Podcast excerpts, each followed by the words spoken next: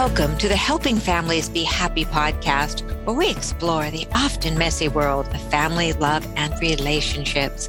I am your host for this podcast, Dr. Carla Marie Manley, a practicing clinical psychologist, wellness expert, and author based in Sonoma County, California. I've teamed up with Familius Publishing to bring you nourishing real life information about love family, relationships, and life. And now I am absolutely thrilled to introduce today's guest, Antonio Sacre, who will be talking with us about his book, my name is cool.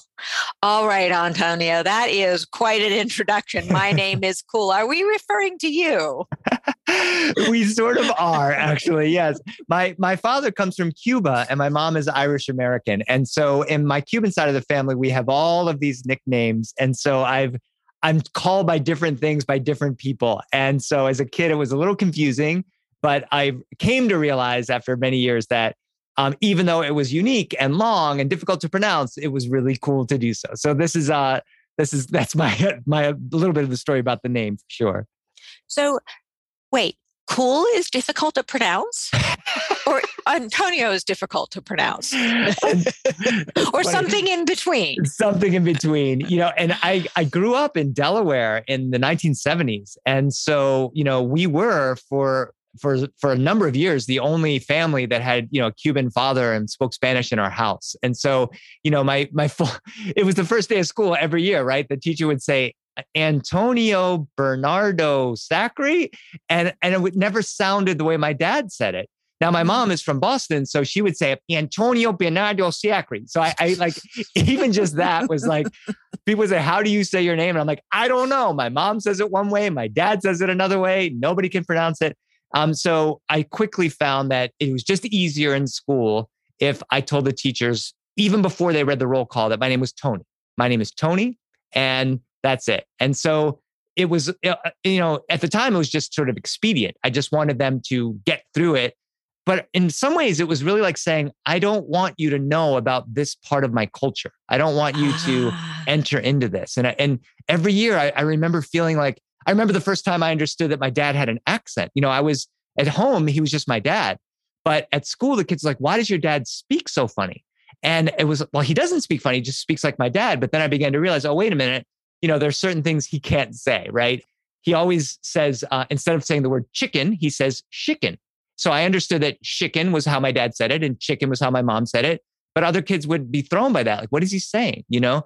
And so it was, you know, then there, then there was a time when I got a little embarrassed. I was embarrassed that my dad had this. Mm. Also, he uh, he messes up American idioms, so he loves them. You know, it's you know, there's a couple of things that when somebody's learning a foreign language, one is that you know if you can laugh in that language, you know that you understand that language. Yes. You know, if you think about you know just even a simple knock knock joke, you know, knock knock, who's there? Hatch, hatch you, God bless you. Like that works in English extraordinarily well. It does not translate into Spanish. So if you laugh at that joke in English, you have learned enough English to understand why that's the case, right? So, you know, the idioms, my dad would learn them from my mom, and then he would try to use them. You know, after a big rainstorm, he said, Oh, mijo, it's raining cows and horses. I'm like, I'm like, no, it's cats and dogs. Mijo, some animals are falling from the sky, you know? So, and it was a big joke for all of us. And then I didn't realize that it was something to, you know, it was the 70s and things were different back then oh, kids can now make fun of my dad for that, you know, and mm-hmm. oh, now I didn't mm. want them to make fun of my dad. And then I didn't want my dad to be speaking so they could hear, you know, so it became this weird, this weird dance that was happening. Now, conversely, at the same time, I would go down and see my grandmother in Miami. And I was, you know, losing my Spanish as the years went by. And so I began to speak Spanish like an English speaker. And so she's making fun of me for not being able to roll my R's or not being able to laugh at the jokes or, you know, so I, I was like, I was in between the two cultures, you know, and all of this comes from years of sort of reflection and reading and writing and thinking about it. And, you know, in between the two cultures and never quite sure of like, how did, where did I really fit in there, you know? Absolutely. An identity crisis. For sure. Absolutely. For sure. I can't not say this. So, how does the chicken cross the road? How, or why how? does the chicken cross the road? Why does the chicken cross the road? that's my that's my attempt at a joke. Okay, moving on. Like so, like what makes you you? Oh, lovely question. You know, I think it's funny. Uh, I we we we share in common our our our publisher Familius. We both have books yes. with Familius, yes. and um, I feel like a huge part of who I am. It's uh, it's uh, it's a lovely question. I think as I'm a reader, I you know that's mm. a thing that I have just always been. Um, I sort of fell into writing, and I love writing, and there's a lot I can talk to uh, about writing, but it's really just reading. You know, I, I remember as a kid, even like reading the box, the back of the cereal box and reading, like just literally reading everything I could get my hands on. And then being amazed that you could go to the library and get as many books as you could. And, you know, treasure chest. Exactly. And then you know uh, uh, oh this is funny. My my mom i got into stephen king around junior high school mm. and scary covers and and bloody and you know uh, you know and this is back when stephen king had only written about 15 novels. And then one summer i i went through every single novel and i read them twice i think. And and i, I said mom there's no new stephen king novel coming out for another year. I can't believe it. I read all the books. And she says well you know honey there are other books in the library and I said, Well, yeah, but they're probably not as good as Stephen King. She says, Yeah, you're, you're right. Probably not as good as Stephen King. She says, Let me get you a couple. And she came home and she gave me uh, Hemingway, The Sun Also Rises. And I read that book and I remember saying, and my mom still made fun of me for this years later. I said, You know, mom, that Hemingway guy, he's pretty good. He's not as good as Stephen King, but he was pretty good. he's pretty good, huh? He's pretty good. And is there anybody else like him? So that that began my like just deep love affair with books. And I ended up becoming an English major. And now, you know, now as an adult, it's just a, a huge part of my life. And I work so much with children, so I get to read children's books. And then I have two children. And when they were younger, I was reading, you know, all the old classics, Goodnight Moon, and then all the new classics that have been coming out. Um, so I think that's that's a huge part of who I am. The second part is I am a writer, and it, it's hard to even admit that sometimes, you know, because sometimes it's like, you know, how many books have you written, or, or do you have any bestsellers, or have I heard of your books? And the answer is no, you probably haven't. But you know, I've been. My mom gave me a journal when I was in the third grade, and she said I could write whatever I wanted in the journal. Mm. You know, and mm. up to that point in school, you had to write the prompts. So what I did on my summer vacation, you know, there was uh, you know, things that they would give you, and I, I didn't feel like I was a creative writer at all. And in that journal, I was creative. And I kept a journal for years and years. And um, and then it was after in graduate schools, I was studying English and I had to take a writing class and I didn't want to, and it was scary.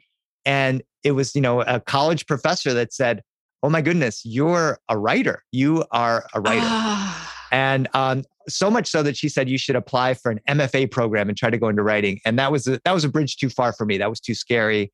The application process, you had to have six short stories, and, and I'd only written three, and I didn't know how I would do it. So, you know, years later, from all that years of reading and years of journal journal keeping, I now can say that I am a writer. That's the thing. It's just a part of my life. I write a lot of times I write for pay. A lot of times I write for free. A lot of times I write for myself. I write little uh, silly notes to my children in their lunchboxes that mm. make them laugh. Mm. Uh, you know, little love notes to my wife. So, uh, you know, writing is is also who I am. And then lastly, you know, for sure, a child of of two cultures. You know, I I and and really like one of my you know jack of all trades and master of none. Uh, I, you know, I, I'm not really fully Boston Irish like my cousins, and I'm not really fully first generation Cuban like my Miami cousins. You know, I'm somewhere in between. And, um, and that's something that I've become very comfortable with, especially mm-hmm. no, noticing the number of families out there who have blended circumstances. And that includes everything in the 70s my parents actually did ended up getting getting a divorce. And so that's a huge part of being i was one of the only kids who had divorced parents. Only kid who had a oh my know, goodness. Yeah.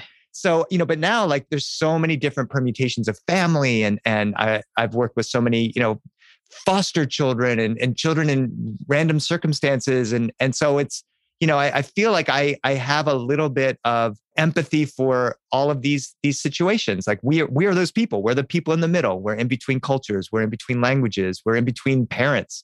Mom on the weekends, dad on the weekends, mom and you know what I mean. And so, what is it like to be in between? And how do we how do we celebrate and survive that? So I feel like that that's a, a long answer to a very beautiful question.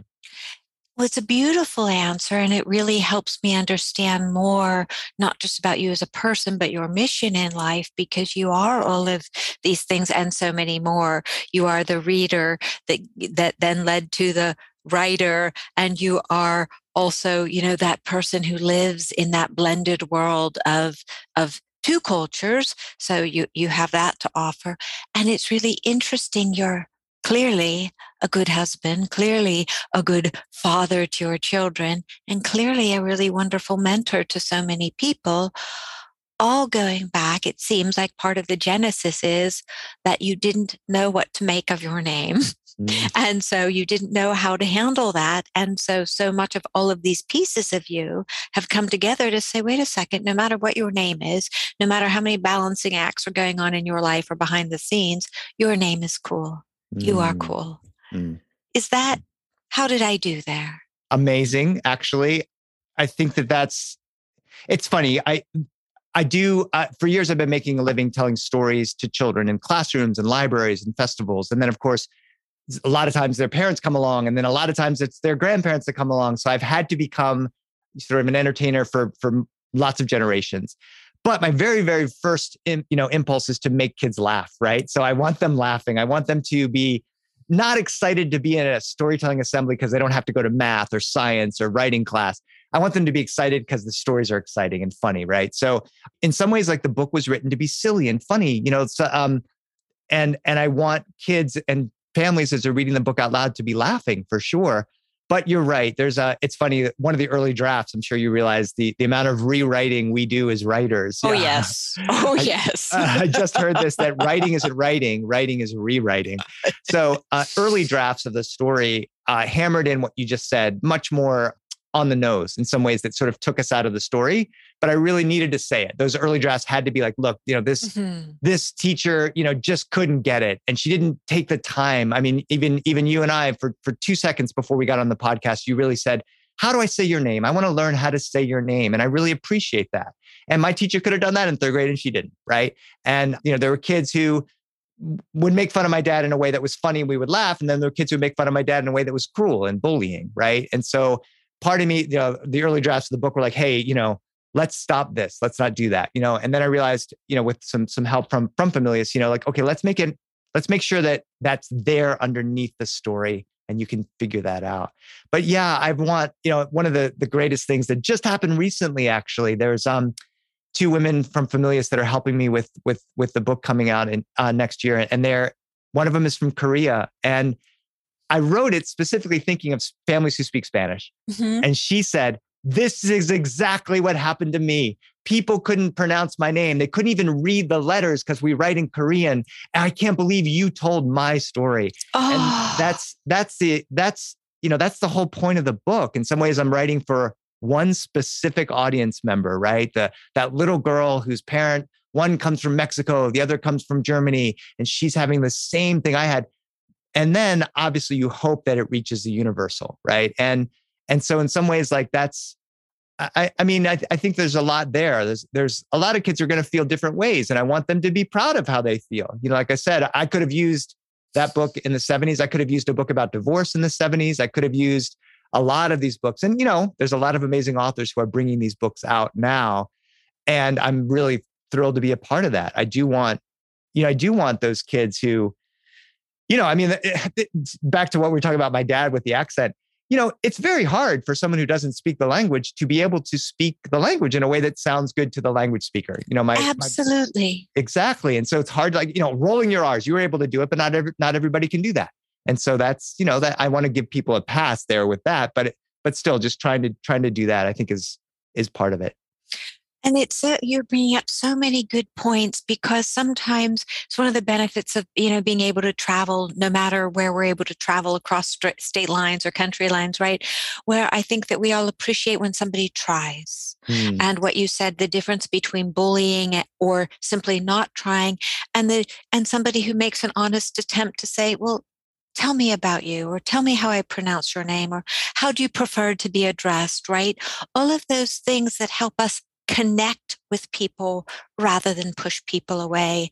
And books like yours are wonderful conversation starters as well because even if the listener maybe a teacher you know reading it to a classroom and maybe if that child isn't affected by somebody not being able to pronounce their name maybe the person next to them or mm. behind them or whatever is and so it starts the conversation the dialogue about how do we do with it? How do we deal with this? You know, what do we do when somebody's different from us?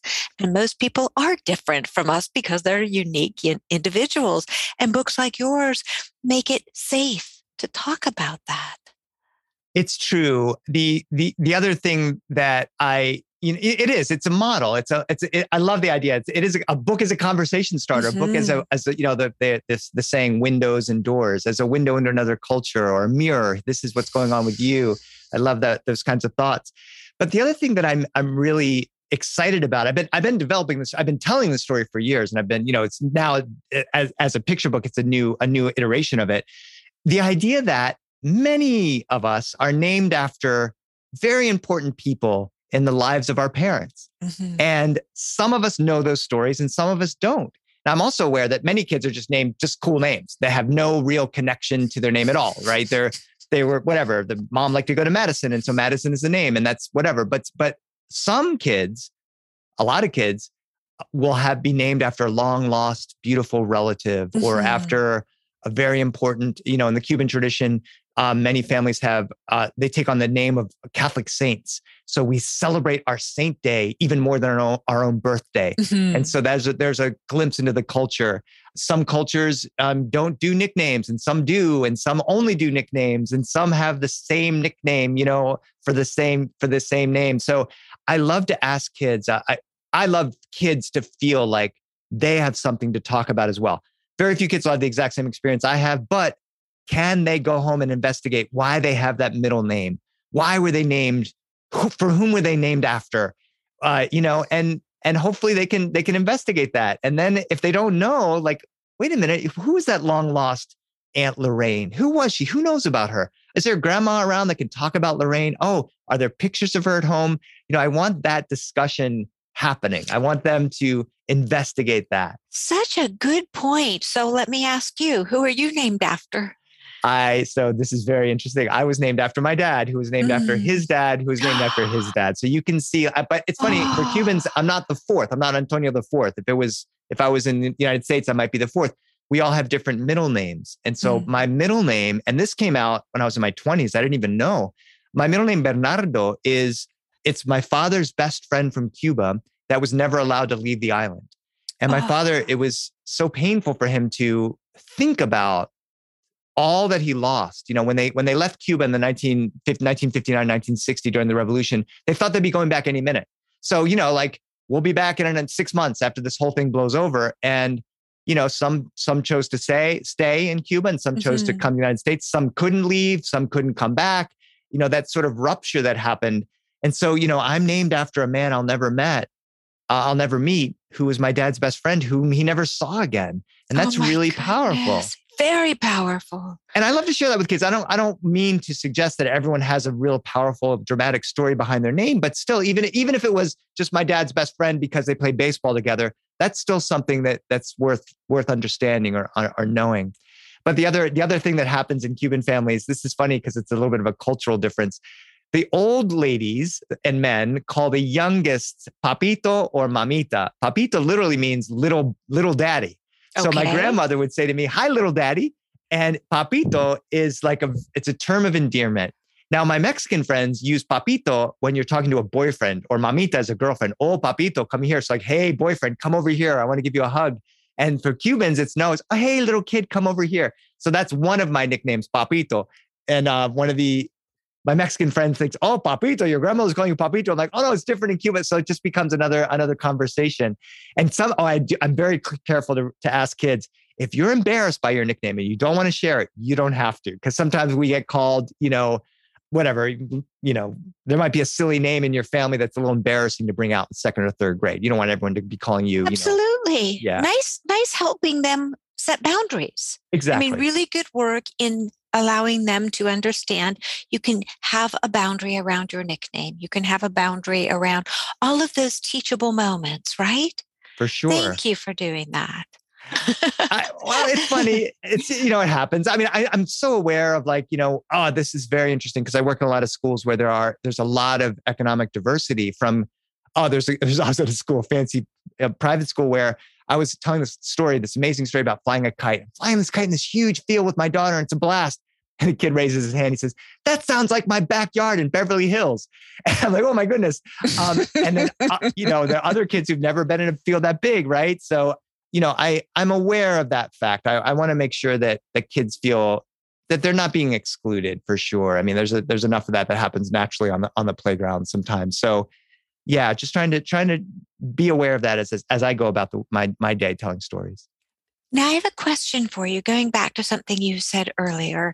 Um, you know, the Familius values, you probably know them off by heart love together, play together, learn together, work together, talk together, heal together, read together, eat together, laugh together. Mm. I noticed earlier you were talking about when you're doing, you're, you know, working with an assembly and you want the kids to laugh, you want to entertain them. Might be an obvious answer for you, but it's not obvious to me. So help me understand why is that what you chose? Mm. That laughter together. There's two very specific, very important things for me. One is it's a very specific cue that the kids are listening. You know, mm. I I have some friends who are stand-up comedians, and you know if a joke works if the people laugh. If the people don't laugh, the joke doesn't work. So if a kid, you know, uh, if kids are sort of nodding and looking at you, it could be because the teacher is standing in the back with the, you know his arms crossed and saying, "You're all going to the you know detention room if you don't pay attention to this guy." But they, you can't fake the laughter. So I realized like that was sort of my little cue of like, are the kids listening? But then early on, I've been, you know, you you mentioned about me being a mentor, which I do feel like that's an important part of what I do. But I've been mentored by so many people. Mm. I even think about even Familius. So Christopher Robbins with a, you know, the head of, of the Familius, you know, right. saw yes, me yes. at a festival years ago and he said, I think that thing that you just did is a book. Can you and I make it into a book? And that was one mm. of the, mm. so so here's this man who doesn't know me, who heard me for 20 minutes mentor me into this. I write picture books, but the first book I published with Familius was a, a chapter book. And oh, could I do that? Um, but I had an, a different mentor in storytelling in Chicago, and she said that I love this. And I don't know if she stole it or it's credited to somebody else, but it's just my, my mentor, Jenny Magnus. She said that when the audience opens up their mouth with laughter, you can then reach in and touch the heart. And so I feel like I love that. Isn't that amazing? I should I should see if it's if she got it from somebody or if she came up with it. But that's I love that a lot. And so I feel like okay, let's and I'm also aware. I mean, I, you know, all the days I was in school, many of the days were amazing and beautiful, and many of the days were a disaster.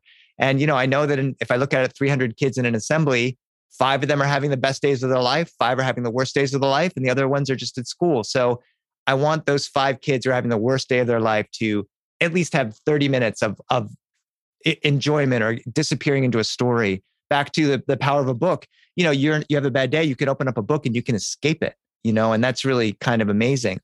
So this whole like, and there's also a communal thing that happens when everybody's yes, laughing. Yes. One of my favorite things to do, I, I, I do this very intentionally. I will often, I, I, tell stories very often to kids who only speak Spanish and are learning English, and kids who only speak English and might be learning Spanish. And so I tell the joke in Spanish, and half the room erupts in laughter. And the English speaking kids like, wait, what did he say? Why is that funny? And they all start talking together. And then I do it in English. Why is why is that funny? What is what is it about a knock knock joke or whatever it is? Oh, okay, great. So it's a it's a bridge, right? It's a it's it's, it's a way of connecting. It's a way of connecting. And also in that example that you just used, it's a way to learn. You have just taught people wait a second, there's something fun in that other language. And if I can decipher that, if I can learn that, maybe it won't be an impediment to me in the future in, in laughing at a joke. That's, you know, what it piqued for me. The other thing that I'm, I'm going back to the Familius values that when you talked about the woman reaching in, you know, when the mouth is open in laughter, you can reach in and touch the heart. So that seems to be very much aligned with the Familius value of healing together mm. because laughter is so healing. Right? If if you're having a disagreement with somebody or you don't understand somebody or, you know, life feels awful right in the middle of an airport and you're stuck there in a, a snowstorm and somebody can make a joke, it's really healing it is really uplifting. It is. It is. You know, there's there's a there's a uh, you know you're you're a psychologist and you probably know this better than I do, but there's a physical release. There's a a mm. stress relief that happens when you laugh or when you mm-hmm. yawn or when you're whatever. And so let's give that to each other in our stressful moments. I don't know if you're aware of the work of Dr. Laura Markham. Uh, she's a she's a psychologist who I discovered, and she writes writes a book about well, basically the whole point is just exactly what you've been saying. What Familius tries to do. It's connecting before correcting. You know, when my son or my daughter is having an issue, uh, you know, raised raised in the 70s for me, like you just did what your parents said because there was, you know, there was always a slap that could be happening or a, you know, whatever. And like, oh no, I don't want to, you know, but instead of correcting first, why don't we connect first? And then it's easier. Then it's so much easier. If I want my kid to stop doing whatever he's doing, if I can get him laughing first, then it's like, hey, stop throwing the oatmeal at your sister. Oh, the defenses are down. Exactly. The defenses are down. With you are so right. I'm thinking of a funny story with my husband. When he's doing something, I'll actually, and I, I feel like a little irritated or something, I'll like make a joke about it. And he's laughing and I'm laughing, but he gets the message. Like maybe that wasn't the kindest thing to say because laughter's entered the room. Laughter's entered the room and defenses go down. Yeah. So, absolutely. My goodness. So, you bring classrooms and assemblies the gift of laughter and heart and connection and understanding through the power of a name. You know, I'm thinking that you know, the title, My Name is Cool. Well, it's cool, and we are all cool despite our differences, because of our differences, if we take the time to slow down, we are all pretty darn cool people. Mm. If we slow mm-hmm. it down to really find that person underneath and, you know, withhold our judgments and all of that. Yeah. So that's the work you do, it seems. It is. I mean, it's funny. I really uh, once I started telling stories in schools, I began to then um, start doing a lot of professional developments for teachers. So the last 15 years, I've been really on a district level working with teachers on how they can use the power of the storytelling oral tradition to help their kids learn reading mm-hmm. and and writing.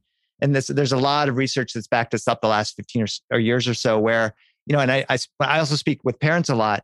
The idea that when you're telling stories you're so many things are happening there's connection that happens, which is an amazing thing we want, right? Teachers, you want to connect with your kids in the classroom. Parents, we want to connect with their kids. As their kids get older, it's hard, it gets harder and harder. Junior high, high school, puberty, mm-hmm. adolescence. How do we connect with our kids? I want to I ask him how his day is. Ah, oh, fine. You know, no, I want to know, right? So how do we connect? But the other thing that's happening is the brain, there's an activity in the brain that only happens with the oral tradition, the speaking, the, the storytelling. And so I want my kids' brains to be active. I want them, it's gymnastics for the brain. It's complicated. Mm-hmm. And then I also, you know, I the, the last thing is is really hard for parents because we're so busy. You know, I, I mean, I think if you think about a typical day after school, you're unpacking lunch bags and you're wrangling homework and trying to get dinner on the table. And if you have pets, you're taking care of pets. And oh, here comes your wife or husband and want to connect there too and paying bills and uh, uh. And so to tell a parent who's at that level, also let's do some storytelling feels feels a little a little hard right? I don't i don't want to stress anyone out. I i want you know i want them to understand that there's this tool in their toolbox that can help with everything. You know i think i go all the way back to when my daughter was in diapers you know she was squirming squirming squirming on the diaper table and i was mad and trying to wrestle her little legs and she's so strong and i can't do it can't do it. And i finally looked at her and i said Hey, Nina, when I was your age, I didn't want to get my diaper on either. And all of a sudden she stops and she's looking at me. So now it's a story. Ah. And so now I'm telling her the story. And I don't remember, I don't, of course, I don't have that memory, but I'm just telling the story. And her legs are still, and I'm getting the diaper on. So now diaper time becomes story time. And now diaper time becomes a favorite part of the day for little Nina because I get five minutes to tell her a story. You know, so like you're already swamped. Why not make it easy? You know, you're in the car, everyone's fighting over whatever. What happens if we turn the screens off for five minutes? We're pulling up to a, a thing and let's talk about, you know, I talk to parents about, you know, who do you know? Just talk to your kids about who you know. There's a hundred people in your family that your kids don't know about. Your coach from third grade, your your minister from church, your you know your the glee club you were a part of, the time you blah blah blah. Who is one kid on your soccer team in ninth grade that you could talk about to your to your kids now Let's do that for the five minutes as we're pulling up to a restaurant instead of five more minutes on the screens. You know, I, I you know, and that connection gets easier and easier. You know, we now have screen-free cars. Now we're just uh, for my my wife and I and my kids. Now it's just all talking, and you know that took some time. It took some practice, and you know, it's some dedication and car rides are amazing now. So, you know, it's it's it's something that is possible and in some ways preferable. You know, we are and the last thing I'll say is is that there's the component of listening. There's a joke in my family. Um, it sounds like an insult, and it is, I guess. My dad, I talk to him every couple, two or three times a week. He says, "Mijo," which means my son. Mijo, it's amazing you make a living as a storyteller because you are only like the ninth best storyteller in our family. only the ninth best. Okay. I'm only the ninth best in my family. And in a way, it's a it's a compliment because the other eight storytellers are amazing. But my mom, whenever she would hear that, or you know, whenever I would tell that to her, she would say, Yeah, Antonio, but you're the best listener in the family. Mm. And I feel that that is a gift that is really priceless to give to our kids to listen to them there's so much I want to impart to my kids, so many lessons I want to tell them, so many dangers they have to look out for, so many books I want to introduce them to. But how often can I give them the gift of just listening to them and giving that space? You know, my daughter's in fourth grade and she's in that that time of year where she'll it'll take her 15 minutes to say one thing. She's just ah, and then blah blah blah. And I'm like, oh my gosh, get to the point, you know. But what else do I have to really do aside from just listen to her? And when she gets to the point, I know her better. And now there's more, more of things we can talk about tomorrow. I can ask her about what we talked about yesterday. So anyway, I'm just trying to remind parents of this simple, simple thing that is just such a huge part of who we are as humans. Um, that is such a powerful tool for connecting and correcting. It's way absolutely. Yeah. I 100% agree with you, Antonio, because listening is the greatest gift. So many people would prefer to speak than to listen. And whether it's with our partner or with our children or a friend. So many people are so anxious to say what they want to say, right? Or so interested in, you know, having the first word and the last word and the middle words that they don't pause to listen. And the way you described it, I think was so eloquent and beautiful that even if your daughter or your wife or your husband is, you know, going on and on, you're thinking, okay, what's the point? If you blink, if you turn your ears off, right for a minute, if you divert your attention, you might miss one of those amazing kernels of that person's heart and soul. Like you said, if you're listening, you know that person a little bit better. And sometimes people go on and on, I think, because they have never really been listened to well enough that, and stories sometimes do go on and on. And so for us to work on that patience within ourselves, if we're really not having patience to listen to a child's story or a partner's story, I have this lovely quote by my desk that it says, Our listening creates a sanctuary for the homeless parts within another person. Mm. And that was not written by me. And I think it is just, it is, I keep it up there because it is so beautiful because I listen for a living, right? Yeah. I mean, that's what psychologists do. They listen and guide and listen and guide. And I really believe that, that so much healing takes place when we actively listen and you've really and i also want to speak to the other thing you said I've never heard anyone talk before about using a story to shift dynamics like you did with diapering your daughter. And I think that's brilliant. A brilliant tool. So thank you for that. And listeners, grab that one. I can really see that working in a lot of a lot of situations, not just with children, mind you, with adults and coworkers and everyone. Let's create stories because stories are magical. it's so funny. There's another part to that that I wanted to uh, thinking about both my kids, but my daughter again. It's also retelling them the story of what they did. And I think there's something really powerful there. So I'm thinking specifically, my daughter was just learning to ride a bicycle and she she went around the corner and she she ended up smashing into something and she lost her two front baby teeth. It was mm. traumatic. It was very, very scary. Mm.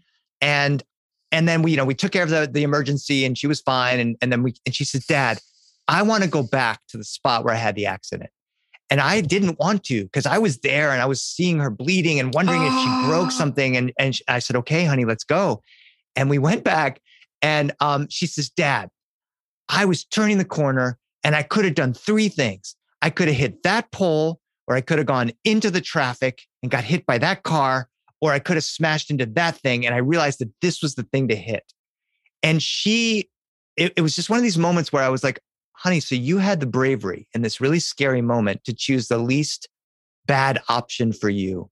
Mm-hmm. And this has become like, this has become a touch point in terms of her being brave. Nina, remember when you were brave when you were five years old, whenever, whatever, going off the diving board or whatever she's doing. And so this story that I, you know, I don't know if she would have remembered that, but I've retold that story to her a hundred times now. And so she, this is a, a, fabric of her life, a time when she was brave, even though it was scary, and how it how it ended up.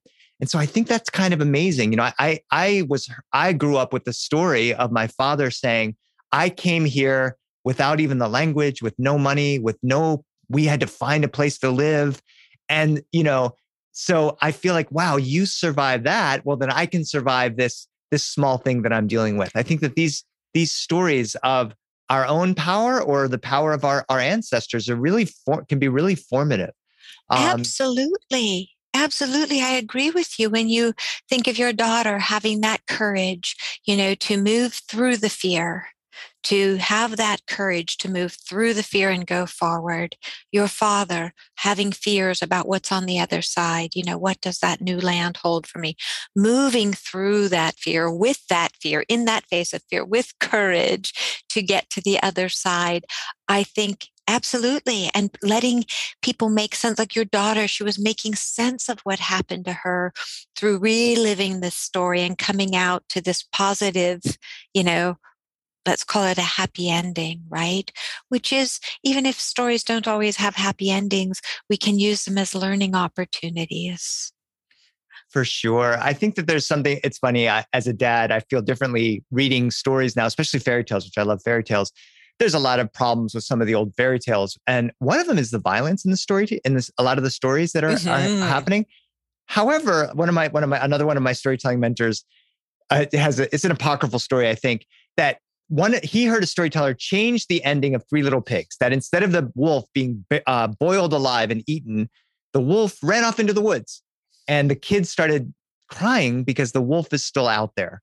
So the idea of like we can vanquish these these scary things through our ingenuity is a powerful message. I don't want my daughter to hear about a wolf that's going to eat pigs or pigs that are eating a wolf. That sounds this sounds counterintuitive.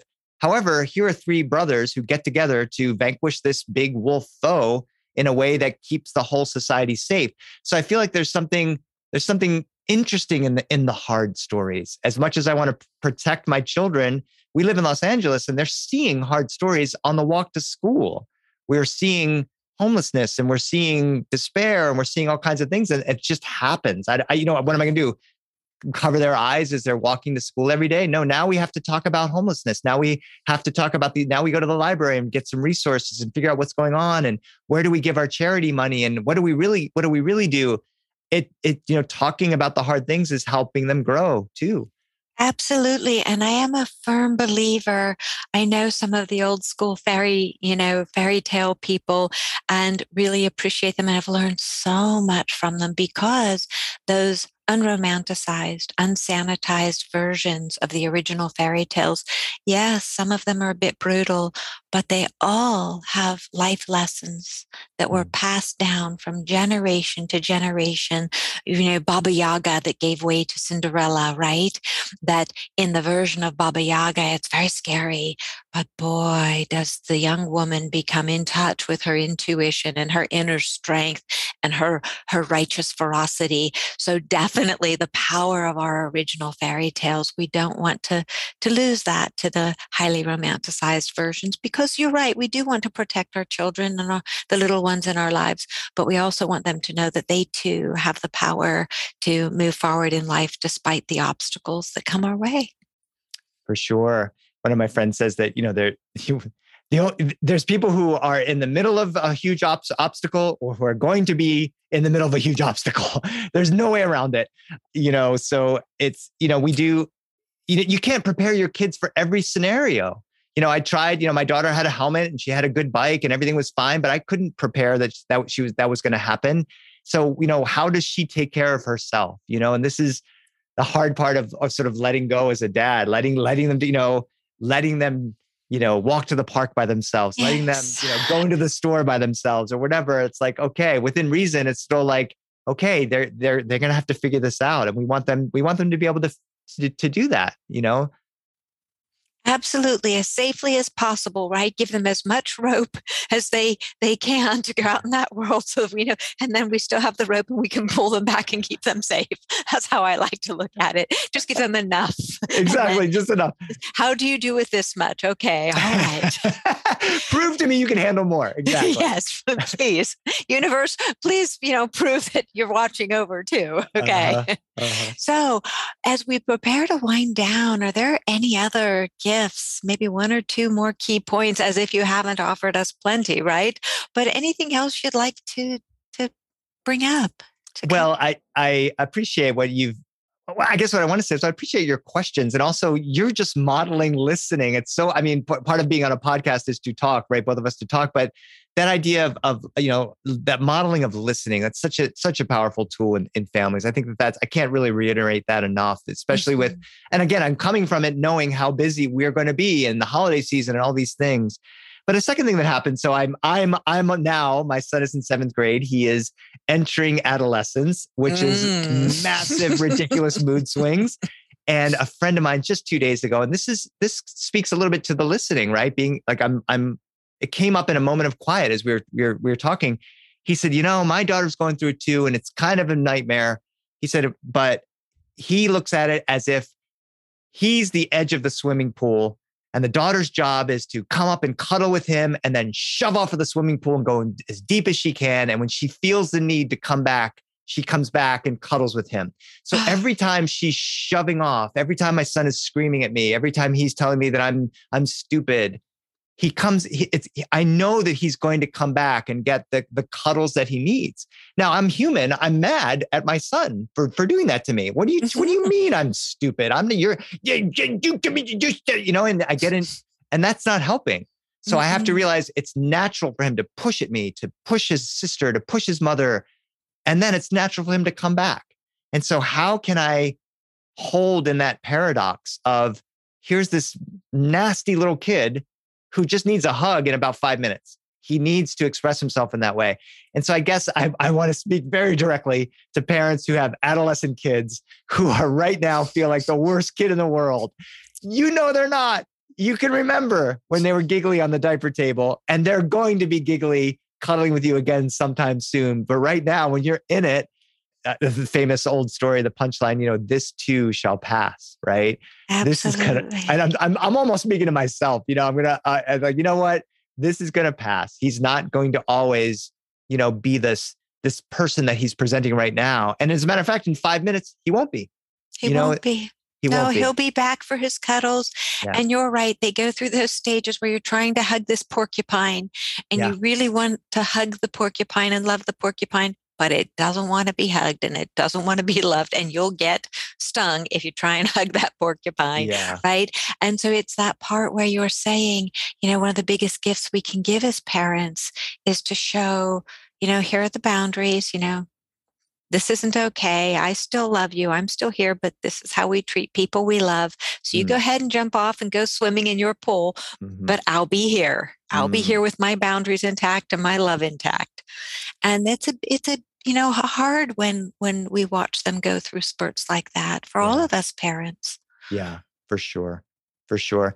And the, i think the last thing i would say uh, it's there's a very interesting writing exercise i do just um i do it a lot. It's just going through joseph campbell's myth model and the fact that the hero or the heroine on her journey or his journey is going to get wounded and mm-hmm. that's coming down the pike. It's coming down the pike for your kids for you for your your family. And then they're going to have somebody help them. A mentor is going to appear. And there are mentors everywhere. There are mentors for sure in the library. There are mentors at Familius. I mean, I'm thinking about even my specific problem with my kid. I know that there's a Familius book that's going to help me, and I'm going to go look for that. Um, there are mentors that you've never even met, you know, old, you know, prophets and and and uh, you know, whatever religious figures. Shakespeare can be a mentor of yours. So if you if you're in trouble right now, find a mentor and it's now this is the, the the the flip side of how you know how we all complain about the internet and social media. The flip side is they are out there. You know there's some really fun internet things of like mommy mommy's being mean because they're you know what i mean? Or you know what i mean? Like okay so here's what and it's it's so funny because it's so true. I'm not the only one who feels that way. That's amazing. Okay great. Now I can go on with my day. So if you know if you're in the middle of something, even a project, you want to be a writer, there's a writer out there who's going to help you. Whether you can talk to them or not, it's out there. So you know, I, I'm I'm proud to be part of the Familius team of trying to help in the ways that we can help. You know, and and for me, it's through the magic of story and storytelling, and not that won't resonate for everybody. But there's there's author and our and Familius are authors in other uh, other places, podcasts out there. I'm getting so much enjoyment from getting through the dishes at night with amazing podcasts that has helped me as a person and as a writer and as a parent and I'll just I'll just type in the little thing, whatever you know, whatever issue I'm going through. Mean kid going through adolescence, and a podcast is and out a podcast comes up for sure. so, uh, you know, I just say that you know, if you're in the, I mean, you even you, I mean, if I ever need a psychologist, I'm calling you. I mean, they're they are here. There. I am. There I, you are. I and am so, here. if you need help, you got to find that help, and however that that is, and and you know, in certain cultures, my my dad's own Cuban culture, you know, was it's hard to want to see a therapist. I remember that in my in my 20s when things were bad, it was not easy to talk to my dad about that. That's kind of a cultural difference we had and realizing no wait a minute there's there's help that can be had and I'm going to I'm going to try to find it. So anyway, that's that's just something that I would I would say. Thank you for bringing that up. It's big, really big because listeners, we all need mentors. Anthony needs mentors, or Antonio, sorry, Antonio needs mentors. Carla needs mentors. Everyone in the world needs mentors. Why? Because if we don't have mentors, we struggle unnecessarily. And if we don't have mentors, we don't learn. Mm. And I sounds like Antonio and I agree on on many things including this one. If we don't have mentors in our lives, then we stop evolving and transforming. So please parents, if there's something you're struggling with, find a mentor, whether, and I love Antonio, how you said a book can be a mentor. Oh, how true. A podcast can be a mentor. A best friend who has wisdom in an area can be a mentor. Somebody, a coworker, a partner, right? So there are mentors everywhere, and it does not make you weak to seek out a mentor. It makes you very, very strong and very, very courageous. So thank you. Oh my goodness, Antonio. I loved sharing time with you today. And as we conclude our podcast, please tell our listeners where they can find you. You're, uh, Carla, I had a blast talking with you. That's that's amazing. You're you're amazing at what you do. Um, they can find me. Uh, the best spot is my is my website, which is antoniosacre.com. Antonio Sacre. My last name is spelled S A C R E dot com. And I'm also on Instagram and Twitter under the same name, Antonio Sacre.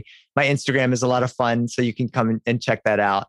And uh, my website will lead you to some some videos and some. Uh, I have a bunch of audio recordings that are on Spotify or that you can stream for free. You can play them in the car. I re- would rather you tell your own stories in the car, but if you want to share my stories with your children on a car trip, I've got six hours of material that you can share. There's some some really fun stories there, and I'm really excited to um, to have been able to talk with you today on on one of my favorite publishers' uh, podcast, and to talk with you, Carla. Thank you, and as we conclude, let me just spell Antonio's name one more time. It's A N T O N I O, Sacre, S A C R E, and I'm going to give it a try. Please forgive me. And this was Antonio Bernardo Sacre, and his book is My Name is Cool. All Thank right. you so much. I hope that, was, that was fantastic. You nailed it. Yay. All right. Thank you, listeners, and thank you, Antonio. As we conclude today's podcast, I'd like to thank Familius Publishing for their support in bringing this podcast to your ears and your heart. Would be thrilled if you'd subscribe to the podcast and leave us a review on iTunes and social media. If you'd like more wonderful Familius content, like the wonderful book, My Name is Cool, we talked about today, be sure to visit us at familius.com where you will find our Habit Hub blog, as as well as spectacular selection of books for families. One step at a time, we can and will make the world a happier place. Thank you for sharing your time with me, Dr. Carla Marie Manley. It has been a joy and a true pleasure. Be well and shine as only you can do. And if you find yourself laughing, that's a good thing. Remember, you're opening up your mouth so you can let some laughter reach right back into your heart. Take good care. Thanks for your time and thanks for being with us today.